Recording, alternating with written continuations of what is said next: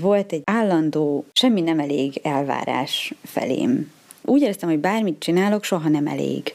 Éveken keresztül mindent elvállaltam, pont így az anyagiak miatt. Így gyűltek-gyűltek a dolgok, és egyszer csak egy olyan szintű ilyen pánikroham lett rajta murrá, hogy, hogy nem bírtam fizikailag megnyitni az e-mailemet, nem bírtam ránézni az e-mailezésemre, és nem bírtam menni dolgozni. Az egyik WC-be bezárkóztam, letettem a kabátomat, és akkor ott hanyat fekve al- próbáltam aludni egy 30-40 percet. Tehát az volt a bajod, hogy egész éjszaka nem tudtál aludni a, a stressz meg a gyomorégés és miatt? Ez volt a probléma? Így van. Tehát olyan szinten bepánikoltam a munkától, és ilyen szorongásos tünetekkel így itthon maradtam végül is két hétig. Nagyon sokat lehet tanulni magunkról az ilyen válságokból. Ha magunkat nem rakjuk rendbe, akkor hiába váltunk munkahelyet, a következő munkahelyen pont ugyanúgy ki fogunk égni, mint az előzőn.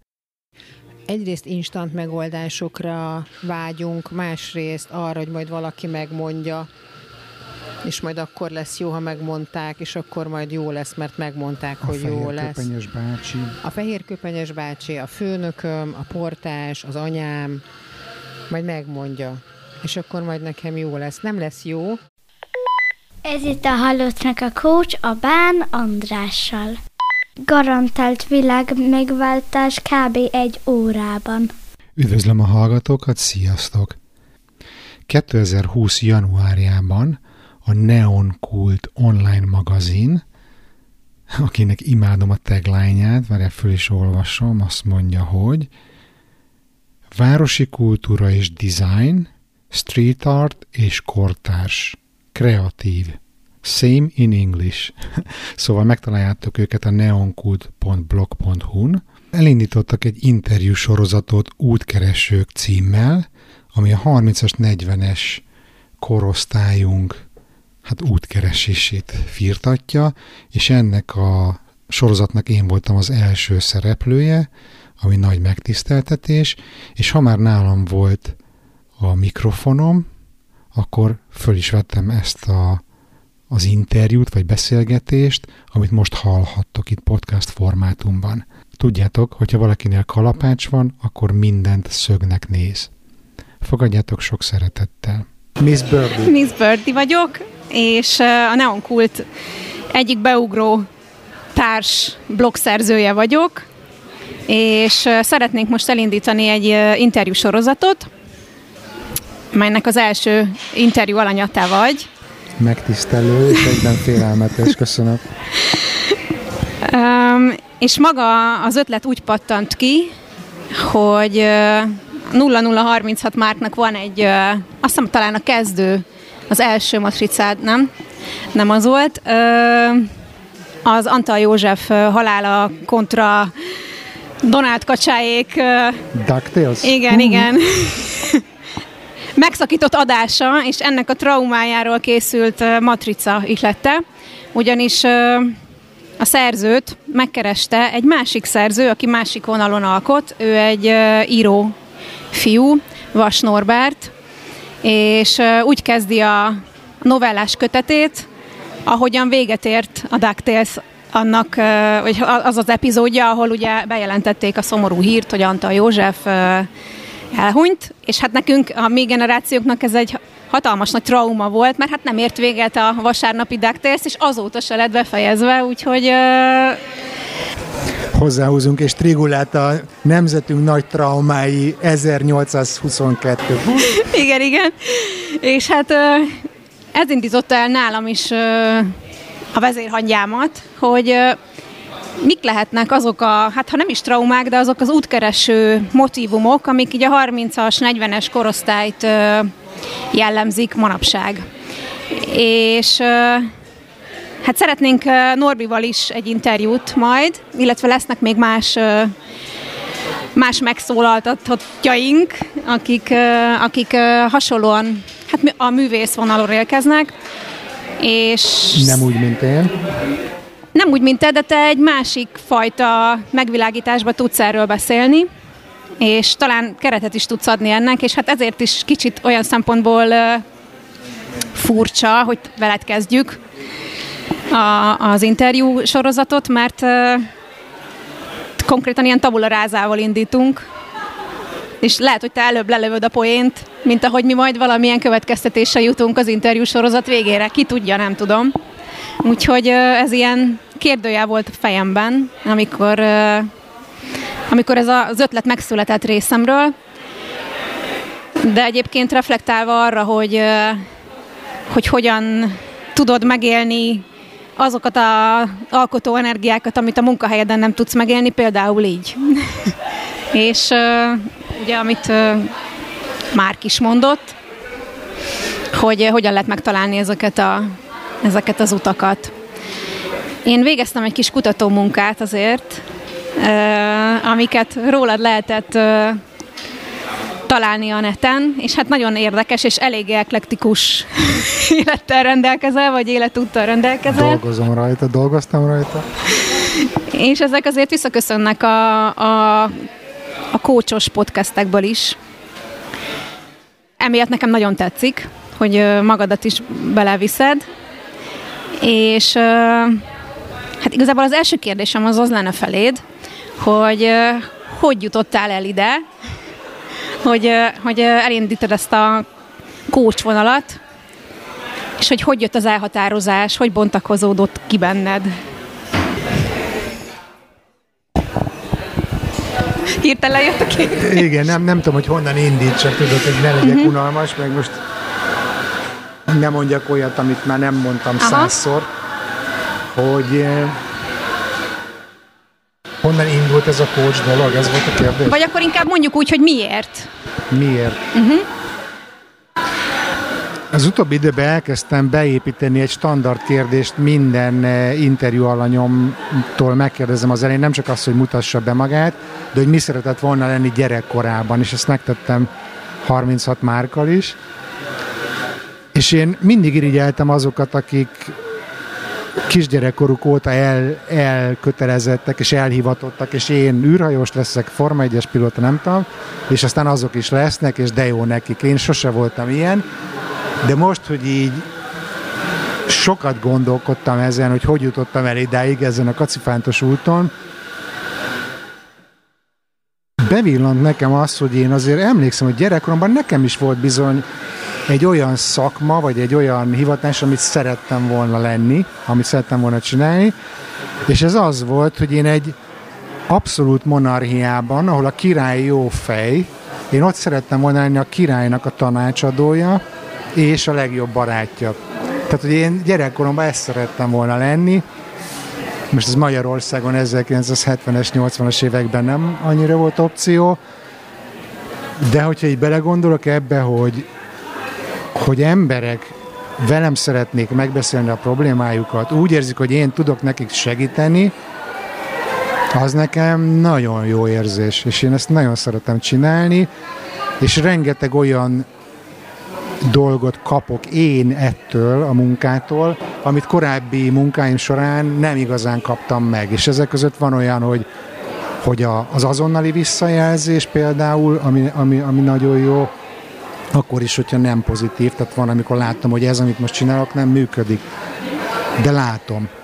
Amit szeretek az az, hogy, hogy lát, hogy van sikerélmény, hogy látom azt, hogy most egy ülés elején, vagy egy konzultáció elején a kliens sem iszonyatosan ki van stresszelve, nagyon rossz állapotban van, és egy óra múlva úgy búcsúzunk el, hogy marhára föl van töltve, pozitívan néz a jövőbe, elhiszi azt, hogy van lehetőség egy jobb jövőre, és hogy igazából néha így szoktam megfogalmazni, hogy én egy olyan dealer vagyok, aki, aki reményt árul, hogy reményt, elhiszed azt, hogy van remény arra, hogy az a szar élethelyzet, amiben éppen valaki benne van, az nem fog örökké tartani, mert van remény változásra, van remény arra, hogy valami másképp legyen. És én nekem ez igazából nagyon erősen benne van a karakteremben. Én ezt nekem gyerekkorom óta megy, hogy, hogy próbálok mindenkit a környezetembe kizökkenteni a megszokott gondolkodásmódból, próbálok új megvilágítást, új nézőpontokat találni, és akkor érzem valami miatt marha jól magam,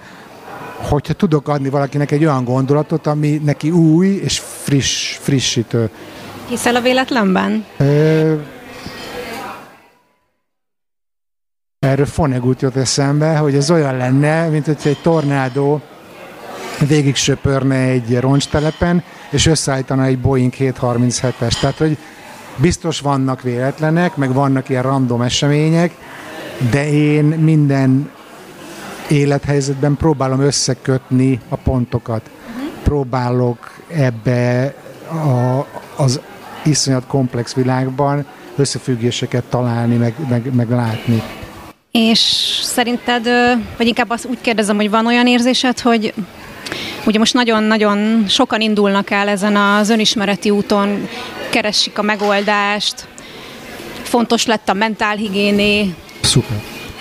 Igen, igen, és hogy van olyan érzésed, hogy minél többen kerülnek ebbe a, vagy lépnek erre az útra, és viszik el a saját magukba elraktározott tudást, ahogy beszélgetnek a többi emberrel, akár ismerősökkel, barátokkal, családtaggal, bármivel, ezt a tudást adják tovább, és hát kvázi, mint egy ilyen öngyógyító mechanizmus megy végbe az emberekben? Van egy ilyen érzésed, vagy ezt érted? Most így általánosan, vagy az, általánosan. azzal kapcsolatban? Általánosan. A munkád során tapasztalsz -e ilyet? Akár, hogyha Figyelj, most utókövetéssel nem akarom, vagy... hogy nagy képűnek hangozzon, uh-huh. de például erre rohadt büszke vagyok, hogy vannak olyan hát klienseim is, meg, meg, meg hallgatói visszajelzésekből is, hogy kapom, hogy, hogy vannak olyan gondolatok, amit megosztok a podcastban, amit tudom, hogy vannak olyanok, hogy szállóigévé válnak egy-egy családban. És hogy nekem ez óriási elismerés. Nekem tök furcsa volt, amikor elkezdtem dolgozni így segítőként, vagy tanácsadóként, utálom a coach megnevezést, de mindegy, legyen coach. Amikor így elkezdtem dolgozni, és akkor látom a Skype-on, hogy, hogy mondja a kliensem, hogy vár, vár, vár, ezt leírom. Hogy mi az, hogy én mondok valamit, és más leírja, hogy ez valami nagyon szürreális élmény. Tehát, hogy ez most az én munkámnak a direkt hatása, és látom, és ez nagyon jó érzés. Nyilván lehet ezt úgy is ítélni, hogy ez most egy, egyfajta egoizmus, de én azt gondolom, hogy ha ezzel én jót teszek, akkor ez nem csak az én egómat fényezi, hanem ez tényleg jobbá teszi embereknek Társadalmi életét. hozzáadott értéket képvisel. Remélem.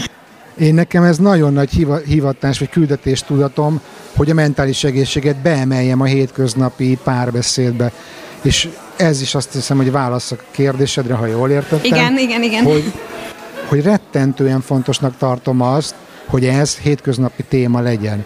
Mert sajnos ez hétköznapi probléma, de marha sok tabu van ezzel kapcsolatban, nagyon nehezen nyílnak meg szerintem még mindig az emberek ezzel kapcsolatban, és hogy te elmeséled a családi ebédnél, hogy milyen gyógyszert szedsz, vérnyomásra, koleszterinre, gyomorégésre, úgy nem meséled el azt, hogy terápiára járok, szorongok, kiégtem, vagy bármifajta mentális problémával küzdesz. És azt gondolom, hogy ez nagyon fontos lenne, hogy, hogy ez, ez hétköznapi téma legyen, és fontos legyen mindenkinek az, hogy ő maga mentálisan is egészséges, meg hogy olyan környezetben töltse a mindennapjait, főleg munkahelyen, ahol odafigyelünk egymásra, odafigyelünk a magunk és egymás mentális egészségre. Tehát, hogy nekem ez marha fontos, hogy ez téma legyen, és azért is kezdtem ezt a podcastot, meg kerestem már korábban is fórumokat, ahol, vagy, vagy médiumokat, ahol ezt minél több emberhez el tudom juttatni. Jól tudom, hogy csak mm, magyar ö, kócsoltjaid voltak eddig? Igen, magyarul kezdtem el ebbe dolgozni. Én szerintem elég jól tudok angolul is. Ez egy opció, de valami miatt féli kis hitűségből az volt az elképzelésem, hogy, hogy magyarul akarom elkezdeni, nekem is ugye fejlődni kell, tanulni folyamatosan, és hogy így azért így is ez egy nagy ugrás volt, vagy nagy merészség volt részemről kiállni a világ elé, és azt mondani X podcast rész után, meg X hallgatói levél után, hogy tudjátok mit, lehet hozzám jönni tanácsadásra. Ez nekem egy nagy ugrás, nagy bátorság kellett hozzá, és akkor ezt magyarul ezt így bátrabban mertem megugrani, mint mondjuk angolul, de benne van az is, hogy ezt akár később lehet angolul is csinálni, meg a másik az az, hogy én most már nyolcadik éves Svédországban, Stockholmban élek a családommal, de azért már úgy honvágyam van, és én már úgy próbálok kiépíteni egy hidat vissza Budapestre, és emiatt meg tudatos döntés volt az, hogy én ezt magyarul építem, mind a coachingot, meg mind azt, amit el köré szeretnék építeni, mert azt szeretném, hogy ez nekem egy út legyen vissza Magyarországra. Tehát akkor nem arról van szó, hogy mondjuk akár a problémákról, vagy az érzésekről a saját anyanyelveden könnyebben beszélsz, hanem akkor ez egy, ez egy András féle, hát nem is tudom, félelem? Vagy megoldás? Most egy kicsit olyan tényleg, mint hogyha így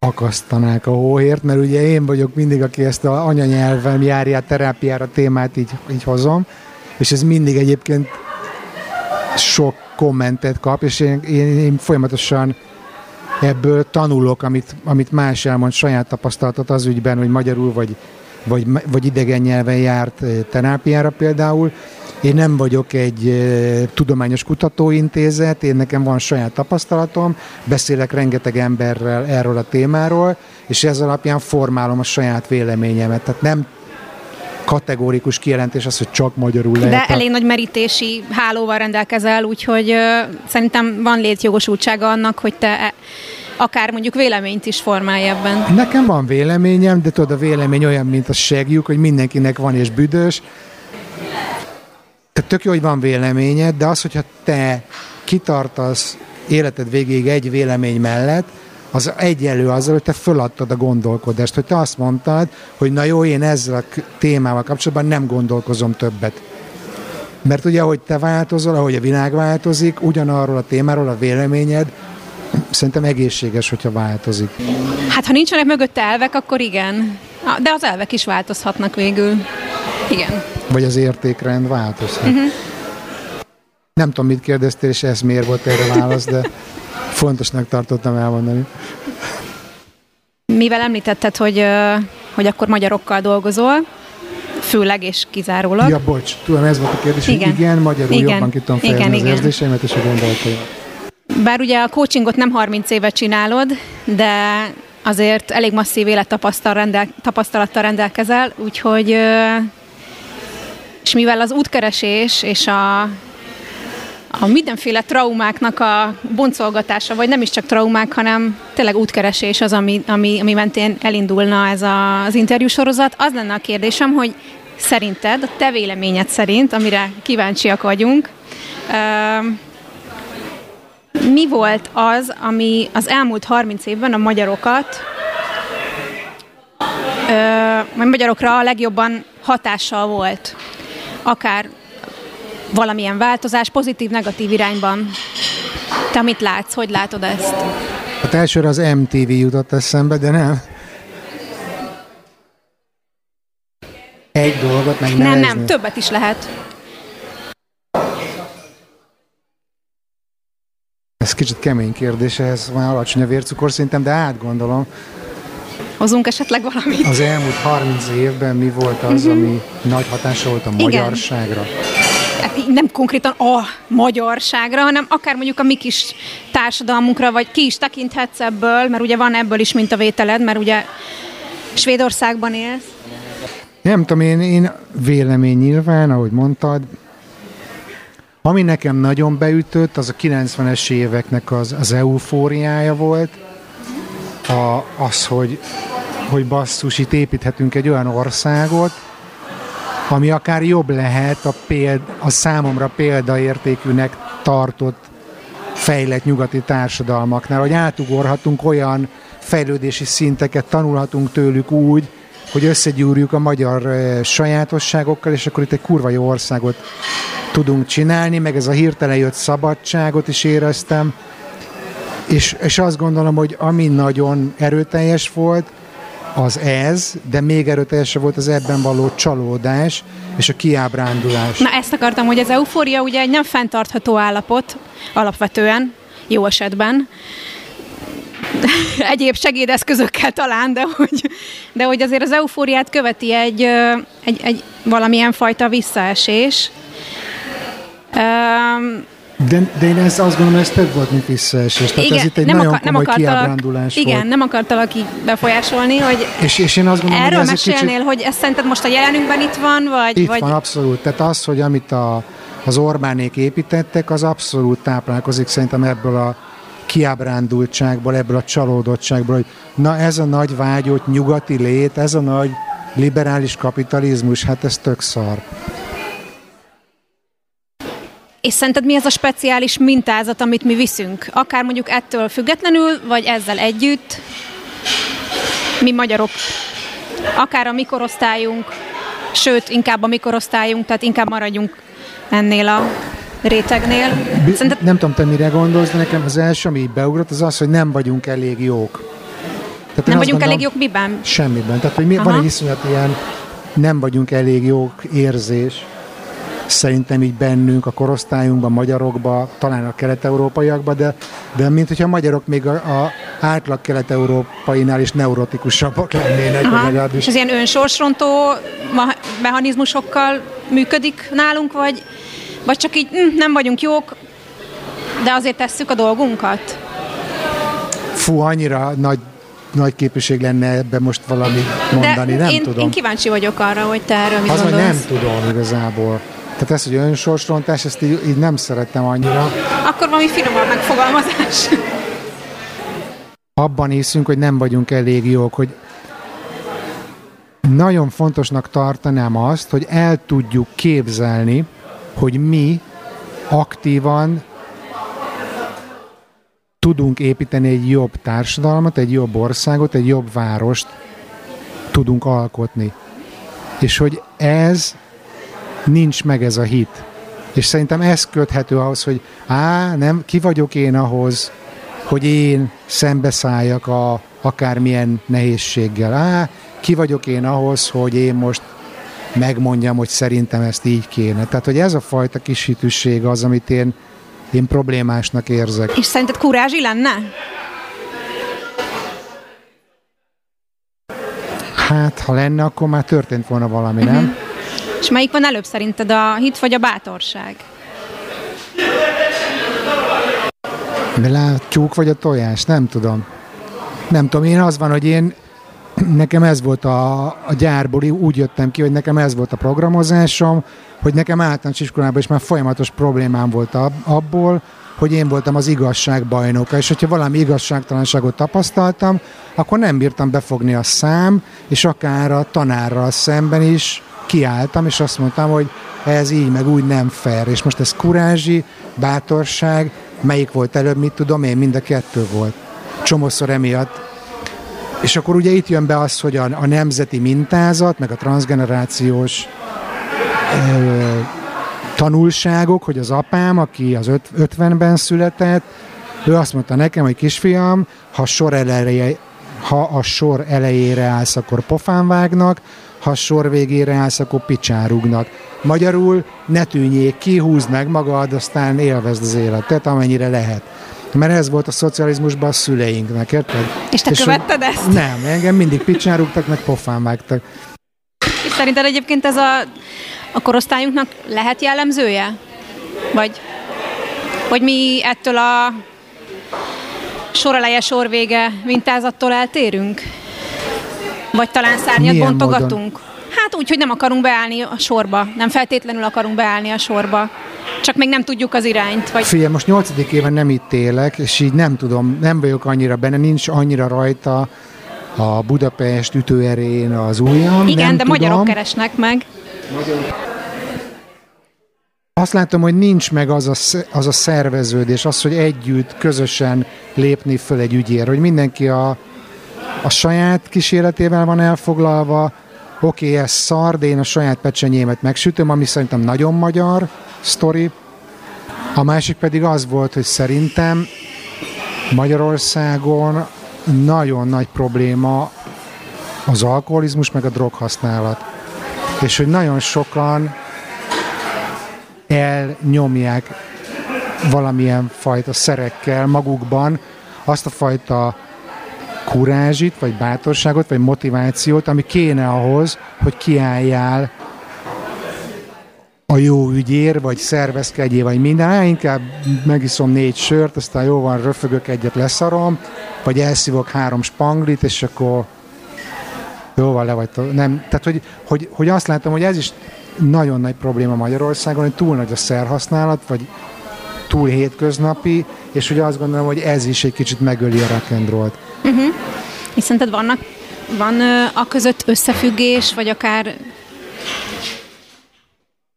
igen, nevezzük összefüggésnek, hogy ö, munka, ö, magánélet, mókuskereke, stb. stb., hogy inkább egyszerűbb megoldás mondjuk ö, meginni két sört, vagy hármat, mint sem megélni azokat a bármilyen alkotó vagy kreatív energiákat, amiben mondjuk ki lehetne ezt magadból egy szelepen ereszteni. Persze, hogy könnyebb, hát abszolút könnyebb. Semmi Nem úgy értem, van, félelmetes van egy között, amit most mondtál, úgy átla, általában, hogy, ö, hogy nekünk ugye a megküzdési mechanizmusunk az az, hogy akkor bedöntünk két pálinkát és jó estét, és nem küzdünk nagyon a dolgok, dolgokért, vagy az ügyekért, párhuzamosan amellett, hogy nem éljük meg ezeket a bennünk keringő mindenféle kreatív, vagy alkotó, vagy, vagy, vagy akár hobbi tevékenység, vagy bármi. Tehát, hogy Hát ez egy dolog, amiről beszélsz, nem? Vagy hogy ez ugyanaz? Hogy lehet, hogy ugyanaz? csak én nem értem, nem, amit nem, nem, nem, én csak, én is csak ezt a kérdezem, hogy ez ugyanaz? Ugyanarról a tőről fakad szerinted? Mert mint mi most már is Tehát ugye onnan indultunk ki, hogy Hogy a kreativitást nem tudják megélni az emberek, mert eltompítják Igen, szerekkel. ez az És egyik. hogy ez összefüggésben van-e azzal, hogy a mókuskerék, és hogy Magyarországon többet kell hajtani azért, hogy normálisan éljél, mint mondjuk Svédországban? plusz, meg hogy nem, nem ö, állunk ki dolgokért, nincs, nincs meg ez a tetvágy, hogy tegyünk dolgokért. Azt szerintem történelmi okokra vezethető vissza. Na, akkor ez lett volna, akkor meg is válaszoltad azt a... Figyelj, hát most nézd meg a magyar történelmet, hány, érted, most mi, mi az, amit a magyarok ünnepelnek? Elveszített forradalmak, ezeket ünnepeljük. Ezek a legnagyobb nemzeti büszkeségeink, hogy hogyan törölték föl velünk a padlót különböző nagyhatalmak. Ez maradt nekünk, ezeket tudjuk ünnepelni. Március 15, október 23, két legnagyobb nemzeti ünnep, nem? És ez több száz éve megy. És a kommunizmus is erről szólt, kussoljál. És akkor, hogyha most ezt nem tudom hány nemzedéken keresztül erőszakosan, hatalmi módszerekkel beleneveled egy népbe, akkor ez most 30 év alatt nem fog elmúlni, azért, mert azt mondják, hogy most szabadság van, és egyébként szabadság van, vagy mi, tehát érted? Mennyi szabadság van? A túl sok szabadság az ugyanolyan, mint amikor nincs szabadság. Tehát, hogy így, ne, ezek, ezek történelmi hagyományok. Aztán ami most még itt ezzel kapcsolatban eszembe jut, az az, hogy ahogy szoktam mondani magamnak, meg néha klienseknek is, hogy hogy mondjuk 35 éves korodig oké, okay, hogy a szüleidet hibáztatod a nyűgeid, nyűgjeidért, de mondjuk amikor felnőtté válsz, akkor elkezded magadénak tekinteni a traumáidat, a problémáidat, a mindenedet, és akkor te felnőttként hogyan küzdesz meg ezzel, hogyan dolgozod föl. És ezt viszont nem látom társadalmi szinten a magyarokban, hogy bármilyen szintű traumafeldolgozás megtörtént volna-e. És ez pedig a másik, amiből szerintem táplálkozik a NER, meg az Orbánnak a diktatúrája, hogy, eh, hogy basszus, ott vannak ezek a nagyon heves érzelmek, ezek a nagyon mélyen gyökerező fájdalmak, veszteségek, több generáción keresztül, amik nincsenek földolgozva, és ezt tök jól lehet fordítani valamilyen közös ellenségkép ellen, mint mondjuk most legyen az a migránsok, vagy legyen az a soros, vagy legyen az a street artosok. Vagy mit tudom én. Uh-huh. És arra van rálátásod, hogy ö, szeretnének -e ezzel kezdeni valamit a 30-as, 40-esek? Hát bebasszák, hogy négy sört, meg elszívják a spanlit, és akkor jó. akkor a kör most bezárult. Tehát akkor annyira aktívan nem? Hát nem látom. Nem uh-huh. látom. És jellemzően kik fordulnak hozzád? Már hogy milyen korosztály, úgy értem. 25 45-ig azt mondanám. És főleg főleg képzett, tehát felsőfokú diplomás uh-huh. emberek. És meglepetés volt számodra, hogy azért a 25 az egy nagyon fiatal életkor, hogy ők is szeretnének már valamilyen önismereti dolgot Én annak elindítani? Örülök. Én annak örülök. Szoktam is az ilyen fiatalabb eh, klienseimnek mondani, hogy basszus, legyél büszke magadra arra, hogy te már 25 évesen látod, hogy miben vagy, vagy legalább azt látod, hogy amiben vagy, az egy hazugság vagy egy rossz rendszernek vagy a része. Tök jó, hogy te ezt 25 évesen látod. Én 25 évesen kurva hülye voltam, és egyáltalán nem láttam, csak éreztem, hogy valami szar, és vagy én is tompítottam a fájdalmamat, vagy menekültem, külföldre költöztem, ide mentem, oda mentem, mindent kipróbáltam, de hogy nem álltam bele abba, hogy ez nekem fáj. És ez tök jó, hogy már egy 25 éves ezt meg tudja csinálni, én ezekre büszke vagyok. Vagy bátorítom őket, hogy ők magukra legyenek büszkék. És szerinted az eszközeink megvannak ahhoz, hogy kezdjünk ezzel az egész dologgal valamit? Hogy kijöjjünk ebből a... Mi, mi mint korosztályunk? Vagy persze, hogy megvannak az eszközeink. Hát én úgy vélem, hogy nagyon fontos azt megvizsgálni mindenkinek, hogy az a diszkomfort érzet, vagy fájdalom, vagy bármi, amiben van, ami őt motiválná arra, hogy valami változást hozzon az életébe, hogy az miből áll össze. Mennyi abból a környezetnek a hatása, és mennyi abból a belső magunkkal hozott szar. És hogy szerintem ezt így mindkét fronton támadni kell. De érdemes magunkkal kezdeni. Önismerettel, erre 100 millió eszköz van. Tehát podcastok, beszélgetni lehet, értelmes barátokkal, családdal erről, el lehet menni egy pszichológushoz, el lehet menni mindenféle csoportokba. Én azt látom, hogy Budapesten ebből iszonyat nagy választék van, és nagyon sok jó lehetőség van. E, aztán az már kérdés, hogy ki az, aki ezt megengedheti magának anyagilag, kinek van erre ideje, kinek van erre igénye. És kinek van hite. Kinek van? Hite. Abban, hogy, hogy ezen, hogy tud változtatni ezen. Figyelj, az, hogy önmagadon változtass, az szerintem független attól, hogy mi a rendszer. Azt szerintem fontos kell, hogy legyen. Mindig szoktam, vagy mindig párszor már idéztem eh, Viktor E. Frank, ne, Frank, nem tudom, ismeritek-e, osztrák pszichiáter volt, eh, zsidó származású, koncentrációs táborban a holokauszt idején túlélte, és mint pszichiáter az ő szemszögéből írta meg a, a, a koncentrációs táborban átélt és látott szenvedéseket. Hogy mi az, ami eldönti azt, hogy ki az, aki ebbe belehal, és ki az, aki ezt túléli. És hogy mi az életnek az értelme egyáltalán, meg hogy hogyan tudsz megküzdeni ilyen fokú szenvedéssel, ilyen fokú elnyomó rendszerrel. És ő neki az volt a következtetése, hogy az utolsó, legvégső határ az az, hogy te mindig eldöntheted, hogy te mit gondolsz arról a helyzetről, amiben vagy. És ez bennünk van, ezek mi vagyunk. És tök mindegy, hogy milyen diktatúrában élsz, vagy a holokauszt kellős közepén, az a te végső szabadságot, hogy te erről mit gondolsz. És ez viszont önismerettel van összefüggésben hogy te magadnak milyen sztorit mesélsz el az országodról, a városodról, a szituációdról. És hogy emiatt van mindig választásunk, mert mi eldönthetjük, hogy mit gondolunk. És hogyha azt gondoljuk, hogy á, az meg, ez harmadik két harmad volt, ez most már így marad, meg ott a Putyin, meg ott a Trump, ez most már mő, vége van annak a nem tudom milyen liberális demokráciának, amit szerettünk, vagy szerettünk volna, ha te ezt gondolod, akkor neked ez van.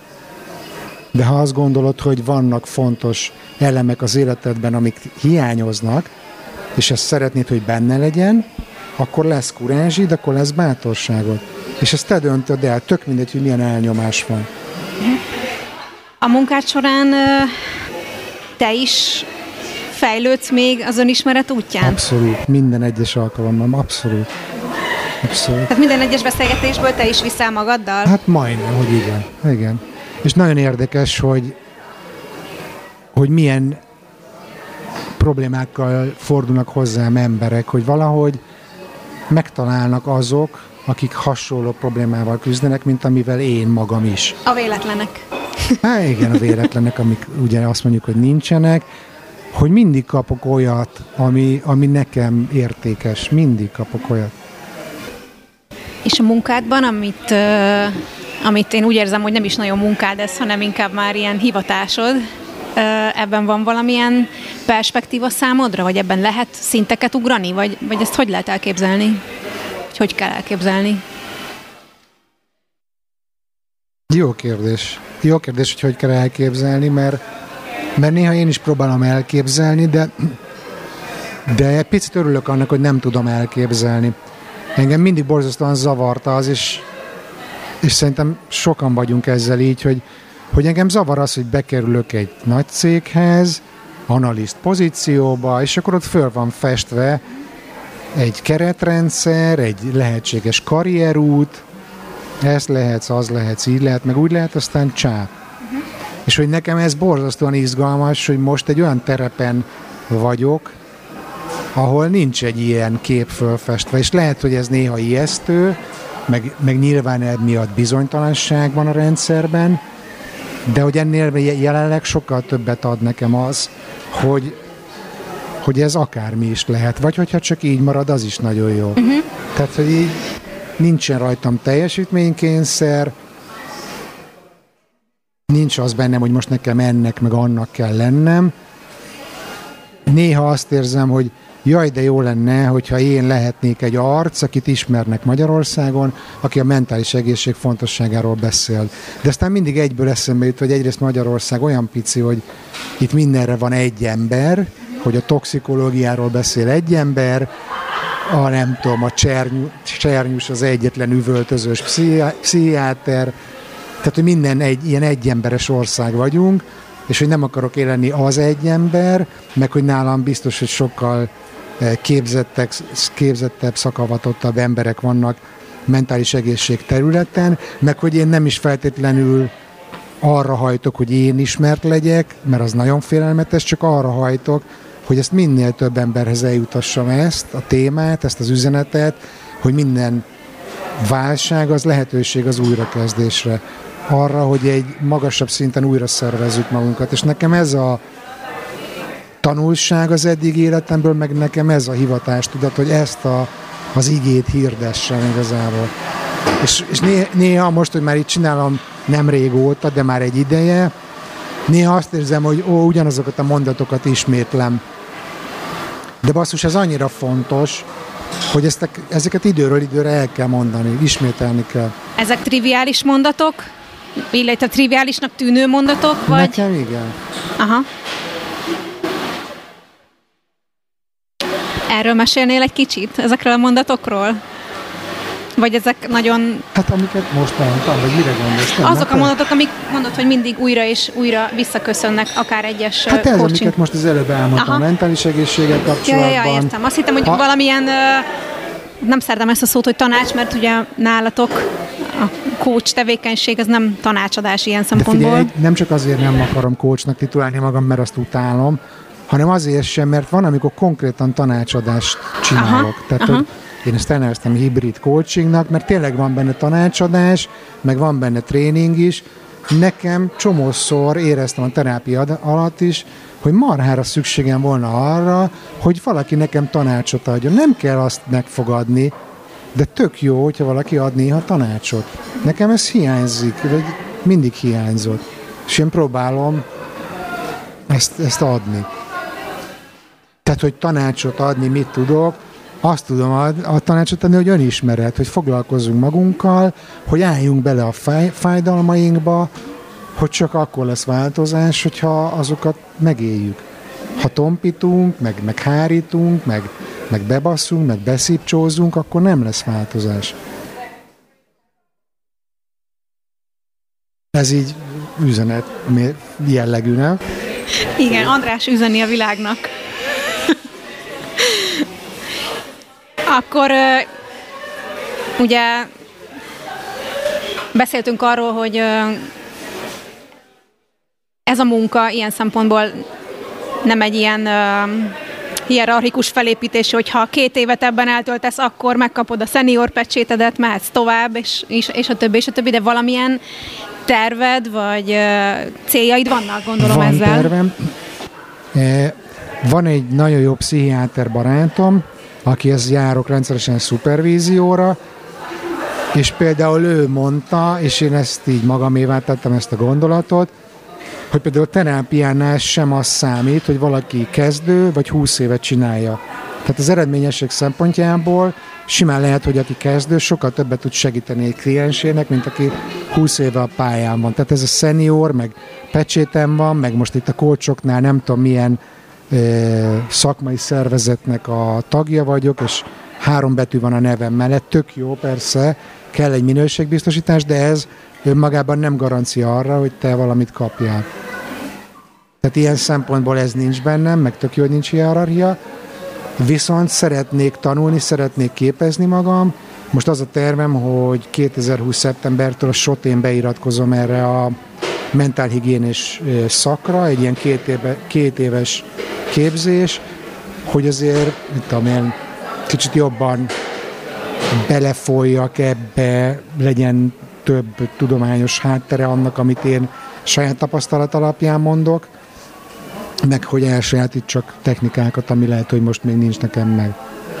Ez egyik, ami, ami a terveimben van, a másik meg, hogy szeretnék nyitni csoportok felé, mert most csak egyéni ügyfelekkel foglalkozom, de engem rettentően izgat az, hogy bemenjek egy céghez, ahol van egy diszfunkcionális csoport, ahol feszültségek vannak, ahol problémák vannak, és ott a csoportnak segítsek kibogozni ezeket a csomókat.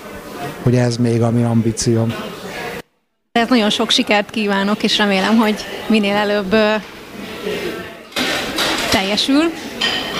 Nekem még egy kérdésem lenne, hogy a coach ki tud-e égni? Abszolút, abszolút. Hát ezek a, a, a segítő szakmákkal kezdődött az egész kiégés történet, míg a 70-es években, és, és a mai napig is, hogyha nézel ilyen listákat, hogy kik a legveszélyeztetettebbek kiégés szempontjából, azok a mai napig a segítő szakmák. És figyeled magadon a jeleket? Hát az igen, az is járok többek között szupervízióra. És ugye mivel én már voltam kiégve, nyilván tudom az, hogy az hogy néz ki, tehát hogy próbálok odafigyelni.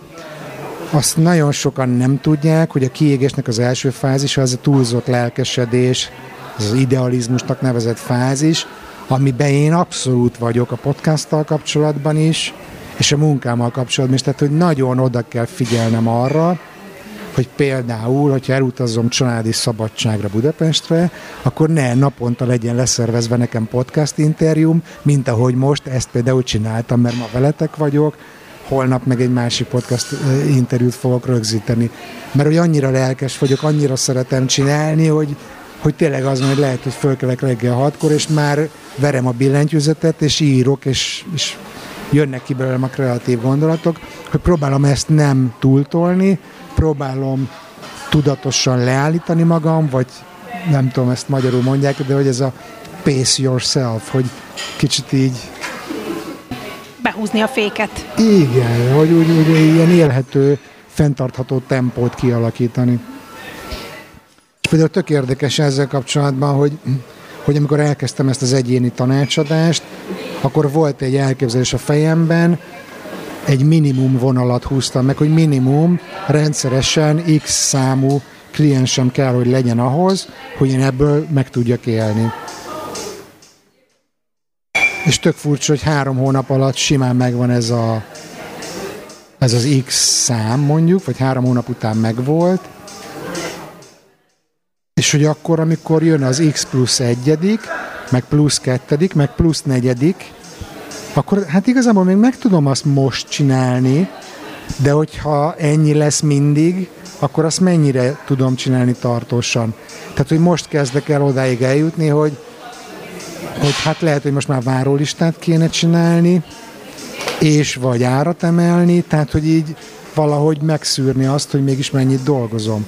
Főleg úgy, hogy be akarom indítani ezt a csoportokkal való munkát is, ami mellett ugye nem fér bele több egyéni ügyfél. Úgyhogy így próbálok odafigyelni arra magamra, szupervízióra járok, meg ezt nézem, hogy most jól nyugodjak meg. Nekem ez volt a sajnos a főbb tapasztalatom a kócsokkal, hogy, hogy azt a fajta boltban vásárolt megoldással operáltak, hogy akkor juss el a kérdései mentén a megoldás felé, de igazából, amit te is mondtál, hogy néha egy, egy akár egy tök rövid tanácsadás is sokkal többet számított, mint az, hogy kérdéseket tesz fel, amire kurvára nem tudom a választ. Igen, basszus, azért jöttem, mert fingom nincs, Igen, nem? de kérdéseket teszel föl, oké, okay, elgondolkodhatunk, még mélyebbre mehetünk, de attól még nem biztos, hogy meg lesz a megoldás arra a valid problémámra, amire tegnap előtt kellett volna, hogy meglegyen. Volt olyan ügyfelem, aki, aki ilyen hárombetűs kócs, és tényleg nem tudom hány éve benne is van egyébként szervezetfejlesztésben, meg tehát tök profi nő, és a saját problémáját viszont nem tudja átlátni, hiába van meg az összes eszköze, meg minden, fölhívott, 35. percben meg volt oldva a problémája. 35. percben. És utána a podcastról beszélgettünk, meg így tök jól eljópofáskodtunk, és ugye nálam a, az első foglalkozás az ingyenes, és ragaszkodott hozzá, hogy de ő szeretné kifizetni, mert hogy ő ez neki nagyon sokat segített. Igen. Csak az, hogy valaki kívülről meghallgat téged, és ad egy tanácsot, hogy én szerintem ezt csinálnám. Aztán te azt csinálsz, amit akarsz. Meg, meg egyébként, amikor voltam e, még egy multi berkeim belül, vezetőként elküldtek, elküldtek, én elkéreckedtem egy ilyen coaching képzésre Svájcba, e, hogy ott például nagyon jó volt, mert, mert ezt a tévhitet szerintem ez egy tévhit, hogy csak kérdések vannak. Tehát, hogy ott úgy tanították nekünk, hogy ez egy spektrum, és hogy különféle coachingok vannak, és van az, amikor tényleg nem mondasz semmit, de az a spektrumnak az egyik széle, és a másik szélén meg már tanácsot is ad szinte, vagy hogy nagyon szorosra fogod a gyeplőt, vagy, vagy megmarkolod a gyeplőt, és, és, és mederben tartod a sztorit. Meg azt gondolom egyébként, hogy az is fontos, és ezért próbáltam itt az elején az anyanyelvi történetet mondani neked, mert én azt gondolom, hogy, és ez csak megint csak egy feltevés, tehát az én gondolatom, hogyha mondjuk esetleg lenne akár mondjuk svéd ügyfeled is, vagy, vagy kócsoltad, és hát ugye maga a módszered az eleve nem az, hogy az üzleti szinten maradsz, hanem ugye lejjebb mész, meg lejjebb mentek közösen, nem csak te mint ahogyan mondtam is, hogy tök más kultúra. Tehát, hogy az, ők mással küzdenek, mint amivel mi küzdünk, és te másként más szemvegen keresztül látod azt, amit, amit ő megél. Ez igaz, de ez szerintem nem csak nyelvi dolog, ez már kulturális dolog, és egyébként pont ez az egyetlen szint, amit imádtam a multinacionális vállalati létben, hogy nagyon sok kultúrával összezárva együtt dolgozni, én nekem valami miatt ez rengeteget ad a mai napig, és ezért kint is egy nemzetközi környezetben vagyok Stockholmban, vannak svéd barátok, de van rengeteg nemzetközi barátunk, és nem pénzért, de azért tartottam már nem egy, meg nem kettő coachingot, vagy tanácsadást, vagy segítő beszélgetést külföldi ismerőseimnek, és tök jó érdekes volt látni azt, hogy egy, egy eh, egy ilyen high society brit csávónak is tudok segíteni, meg egy, eh, egy romániai eh, eh, száz kisebbségi németnek is tudok segíteni, aki Svédországba él.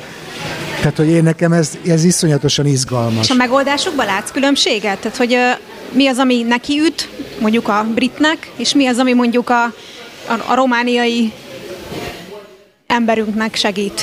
Igen, meg nem, ugyanarra a kérdésre a válasz egyszerre, mert ugye ami szokott ütni az az, hogy én meghallgatom azt, amit mond, és akkor én összefoglalom, hogy én mit értek. És hogy azt egy kicsit egy koncepcióval párosítva visszaadom, mint egy tükrözés féleség, hogy szerintem most te ezt mondod, esetleg azért lehet, mert... Hmm, és hogy ez a visszatükrözés az, ami üt akkor, hogyha pontos. És hogy ez az angolnak más kép, mint a tehát akkor tulajdonképpen a saját idézőjebe fegyverével. Hát nem az, hogy fölismered azt, hogy te miben vagy. Hogy fölismered azt, hogy ja, bazd meg, aha, ja tényleg. Mert szerintem ez, ami nehéz, hogy mondjuk mindig mondom én is ezt, hogy tudatosnak lenni, de pont ez a nehéz, hogy benne vagyok egy élethelyzetben, főleg amikor nehéz, nincs időm reflektálni, mert széjjel vagyok cseszve, millió dolgom van, gyerek, munka, lakástörlesztés, nem tudom, beteg a nagymamám, nem látom azt, amiben vagyok. Azért jó leülni mással beszélgetni, mert ő meg látja. Tehát akkor itt a fő megoldó kulcs az a tükör. Szerintem igen. Hm. Meg a kapcsolódás, de az mondjuk egymás feltételei. Tehát akkor tudok jól tükrözni, hogyha én kapcsolódtam hozzád. Vagy Illetve a másik aki... engedi, hogy tartsad azt a tükröt. Hát ja, valószínűleg azért jön hozzá. Igen, ne? igen, igen, igen. Egyébként egy tök érdekes statisztikát olvastam, a amerikai pszichológusok, nem tudom milyen egyesülete, csináltak egy ilyen nagyszabású felmérést, hogy a terápiáknak az 50%-a teljesen hatástalan. Tehát nulla hatása van. És ez nem feltétlenül a terapeután múlik, hanem hogy nincs meg ez a kapcsolat, nincs meg a nyitottság a kliensben arra, hogy ezt a tükörképet elfogadja, Vagy egyáltalán kezdjen a problémájával valamit. Mert az egy dolog, hogy csak mondja a tetteken, illetve a belső munkán. Hmm. Van a én ezért nem tudnék soha pszichológus lenni, aztán remélem, hogyha véletlenül 15 év múlva az leszek, ezt nem játsza be senki, de én azért nem tudnék pszichológus lenni, mert hogy egy évekig akár eltartó folyamatba ezt a fajta a nem haladást, vagy lassúságot, én ezt valószínűleg nem bírnám elnézni, vagy nem bírnám elviselni, és ezért tetszik ez a rövid távú coaching, mert tényleg akár 5-6 alkalom alatt egy bizonyos fókuszált témában lehet haladni. Meg hát illetve hozzád olyan jellemzően olyan problémákkal fordulnak, ami azonnali megoldást kíván. Hát igen, igen. Tehát egy ilyen rapid. Igen, igen. Kapcsolódás, tükrözés, bizalom. Az meg megint szerintem egy adottság, most itt magamat fogom fényezni, majd kivágom, hogy, hogy szerintem az egy adottság, hogy, hogy milyen karakter vagy, hogy vannak olyan karakterek, hogy basszus, régen cigiztem sokáig, melóból mindig kimentem cigizni, lent cigizünk 24-en a irodaépület előtt, és a néni, meg a turista, meg a bácsi mindig hozzám jön oda megkérdezni, hogy hol van a nem tudom milyen bolt. Az meg itt vagyunk 24-en, miért tőlem kérdezed meg? Mert olyan az ábrázatom, mert olyan a, a megjelenés, vagy nem tudom, és akkor ez fontos ahhoz, hogy mennyire könnyen tudnak mondjuk megbízni benned emberek. De például én ezért is örülök, hogy el tudtam odáig jutni a podcasttal, hogy, hogy tényleg őszintén tudok beszélni mély, meg, meg intimebb dolgokról is, mert, mert ez szerintem megalapozza a bizalmat. És a másik meg az, hogy, hogy például a, a pszichoterápiában, és főleg a magyar iskolában nagyon benne van ez, hogy magázódunk a klienssel, én vagyok a szemüveges, hümmögő jegyzetelő bácsi néni, aki fizikailag is fölötted van, mert te ott lent fekszel a kanapén, és akkor van egy ilyen isteni ízé. Alá fölé rendeltségi Igen, viszony. És hogy nekem például ez nem jön be. Tehát én ennél sokkal demokratikusabb lelkületű vagyok, meg sokkal inkább ezekben a flat organizationökben érzem jól magam, és hogy nekem ez bizalom szempontból is tök fontos, hogy én tudjam azt, hogy a terapeutám, vagy aki nekem segít, őnek is lukas a cipője, hogy neki is volt, van ezzel baja. Sőt, még jobb, hogyha tudom, hogy ugyanaz volt a baja, mint nekem, és valamilyen módon megküzdött vele, akkor én sokkal jobban tudok ehhez kapcsolódni, sokkal hitelesebbnek érzem, sokkal jobban meg tudok benne bízni. Ezt mondtam, erre a fajta tabu döngetésre is szükségünk van ahhoz, hogy el tudjunk indulni ezen az úton, mármint még visszakanyarodva a beszélgetés elején. Mert ugye eh, említetted a tabukat, hogy simán beszélnek arról, hogy ilyen-olyan gyógyszert szednek teljesen kommerc betegségekre, de mondjuk, hogyha előkerül az, hogy hát kedélyjavítót kell szednem, akkor már mindenki összenéz. Uh-huh, pontosan.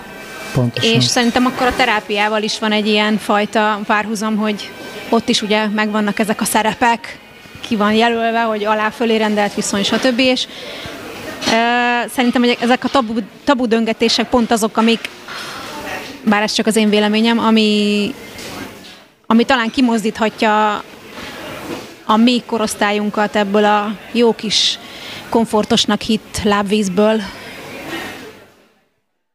Simán, simán egyet tudok ezzel érteni. Most közben, ami, ami, amikor beszéltél, az jutott eszembe, hogy hogy szerintem így a 21. század eleje az abszolút erre ezekről a mentális egészség és az azzal kapcsolatos problémáknak a, a korszaka, és, és hogy azért a pszichológia, mint tudomány, és most ezt direkt ilyen hülyén mondom, az is egy tök fiatal dolog. Azért ne legyenek már dogmák egy ilyen fiatal tudományban, meg ne legyenek dogmák egy olyan tudományban, ami egy iszonyatosan durván változó környezetben élő emberrel foglalkozik. És hogy simán lehet, hogy az, ami 30 éve jól működött, az most 2020-as években már nem elég jó. Változott a társadalom, változtunk mi is. És egyre több embernek lesz szükséges segítségre, mentális egészség témakörben, egyre többen mernek majd fordulni ehhez, és egyre kevesebb lesz az, aki ezzel tud foglalkozni, vagy aki el tudja látni ezt a feladatot, vagy aki ki tudja elégíteni ezt az igényt. És azt gondolom, hogy az sem egy járható út, hogy 5 plusz 2 év képzés kell ahhoz, hogy te valakinek tudjál segíteni. Tehát, hogy így elnézést, de ez nem agysebészet a szó szoros értelmében. Nem akarom leszólni a képzést, meg örülök, hogyha képzett emberek segítenek másoknak, de hogy azt jósolom, meg azt vizionálom, hogy olyan nagy igény lesz erre a mentális segítők segítői jelenlétre, mentális egészség területén segítő, nem tudom, hogy minek nevezzem, mert nem pszichológus, csak segítő, igen, igen. hogy olyan nagy igény lesz erre, hogy szerintem kell egy gyorsabb képzés, és kell egy ugyanúgy, mint a felcser a háborúban, hogy nem orvos, de basszus megmenti az életedet. És utána lehet, hogy még el tudsz menni Hát talán egyébként a kócsok ezeket jelenthetik egy munkahelyen. Igen, de hogy azt gondolom, hogy ez is ez így változik, meg e, fejlődik, és, és hogy ez szerintem izgalmas, de hogy pont az, hogy, hogy ezeket a tabukat, vagy ezeket a berögződni látszó struktúrákat szerintem azért meg kell kérdőjelezni. Mint mindent. miért, miért, miért? Hát én remélem, hogy élvezted azért a beszélgetést. Én erről nagyon szeretek sokat beszélni. Meg nem mindig a fura kérdései... Nem mindig igen, értettem, igen, mit akarták igen, kérdezni, igen. de valamire válaszoltam. Kedves hallgató, remélem tetszett a mai adás. Ha igen, akkor kérlek, hogy iratkozz fel rá, mesélj róla egy barátodnak, oszd meg a közösségi médiában, és értékeld jó sok csillaggal az iTunes-on, hogy mások is megkapják a garantált világmegváltást. Ha nem akarsz semmiről lemaradni, akkor pedig csatlakozz a Halottnak a Coach podcast közösség zárt Facebook csoporthoz. Ha te is érzed a változás szükségét, de nem tudsz egyedül elindulni az utadon, vagy nem vagy biztos benne merre indulj, akkor ne félj segítséget kérni. Amennyiben velem szeretnéd bizalmasan átbeszélni a problémádat, vagy az elakadásodat, akkor foglalj egy Skype konzultációt. Az első alkalom ingyenes. További részletek és kontakt a halottnak a coach.hu weboldalon. Köszönöm már a figyelmet, Bán András voltam, a mi hamarabbi viszont hallásra.